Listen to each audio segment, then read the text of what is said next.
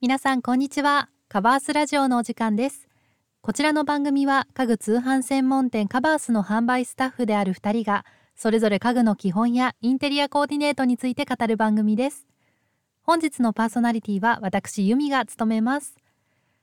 はい本日皆さんと共有したいテーマなんですけれどもこちらですねあのマットレスのお手入れ方法とあとマットレスを長持ちさせるコツこちらお話ししていきたいと思います。あの本日も最後までお付き合いください。はいまずはマットレスのお手入れ方法からご紹介していきたいと思います。とマットレスはですねあの基本的には洗えないのであのマットレス自体をこう何かするっていうのはちょっと難しいんですけれども、まあ、そんなマットレスをできるだけこう綺麗に保つ方法というかコツっていうのをお伝えしていきたいと思います。と今日ご紹介する方法はあの3つ。ありまして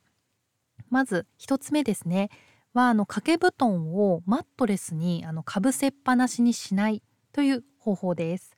あの朝起きたらですねあのすぐにこうベッドメイキングしがちなんですけれどもあのそれはちょっとせずに、まあ、こう上に折ったり下に折ったりして掛け布団とあと毛布とかがマットレスにこうぴったりくっつかないようにできるだけ寝起きっていうのはちょっと離していただいてあの湿気を逃がしてあげてください。そうするだけでもあのマットレスにこうこもる湿気を減らせますので是非こちら試してみてください。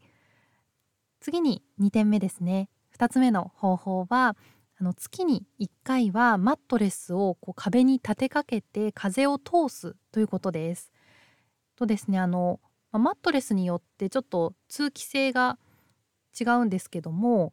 えっと、まず一番通気性がいいのがボンネルコイル。その次がポケットコイル。であの最後にウレタンの、まあ、順番に通気性がいいんですけれども、まあ、それぞれですねやっぱりどうしても寝ていると湿気が溜まってきてしまいますので月に1回は、まあ、マットレスを壁に立てかけていただいて特にあのちょっと通気性の悪いウレタンとかはあのこう軽いので結構2週間に1回とか1週間に1回は立てかけて風を通していただくとよりあのいいですね。より綺麗にあに使っていただけます。では3つ目ですね。こちらがあの月に1回はマットレスの表面に掃除機をかけてください。こちらですねあのこうお布団専用のものでもいいですしあの一般的なお掃除に使う掃除機でもいいんですけれどもあのゆっくりこう丁寧にあのかけるようにしてください。あのそうすることでちょっとこうほこりとかダニの何ですかねこう餌になるようなものをしっかり吸うことができますのであのゆっくり丁寧にかけて月に1回はあの掃除機しっかりかけるようにしてください。であのよりまあ、こう綺麗に保ちたい方とかはあのシャワーで丸洗いできるあのファイバーマットレスっていうものもありますのであのそちらちょっと使ってみてください。あの冷水あとまたは常温で洗うことができますので実際にこうシャワーでバーッと水をかけて洗えるのであのこうちょっとできるだけ綺麗に保ちたいよっていう方はファイバーマットレス使ってみてください。はいでは続いてですねマットレスを長く使うコツをご紹介していきたいと思います。こちらはですねこちら2つご紹介させていただこうと思います。まずですねベッドパッドあとボックスシーツは週に1回は洗ってください。あのベッドパッドはあのマットレスを寝汗や汚れから守ってくれるものなのであのそれをね清潔に保つことであのマットレス長持ちさせることができます。あのボックスシーツも一緒ですね。あのこうマットレスに、まあ、ボックスシーツ直接触れることはないかもしれないんですけれどもあのベッドパッド使ってない方とかはもうボックスシーツにこう汗が染みてそれがもうマットレスに直接いってしまうので、まあ、できればベッドパッドをしっかり使っていただきつつあのボックスシーツも週に1回は洗ってください。で2つ目の、えっと、コツが定期的にあのマットレスのローテーションをしてください。まあ、上下を変えたり裏表を変えたりするのがローテーション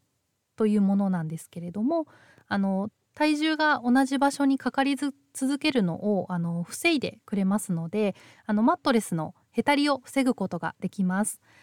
あのそうですね、まあ、月に1回とか2ヶ月に1回とかはあのローテーションするようにしてください。こうすることであのマットレスのへたりを防いであの清潔に保っていただければあの長持ちさせることができるのでこちらでご紹介した2つのコツですねこちら実践してみてください。はい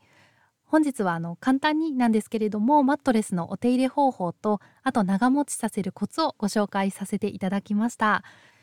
とまあ、ちなみにですねマットレスを湿気から守る方法としてあのスノコベッドを使うっていうのも一つの方法です。あの概要欄におすすめのスノコベッド特集のリンク貼っておりますのでぜひこちらも参考にしてみてください。あのベッドパッドの一覧のリンクも貼っておきますね。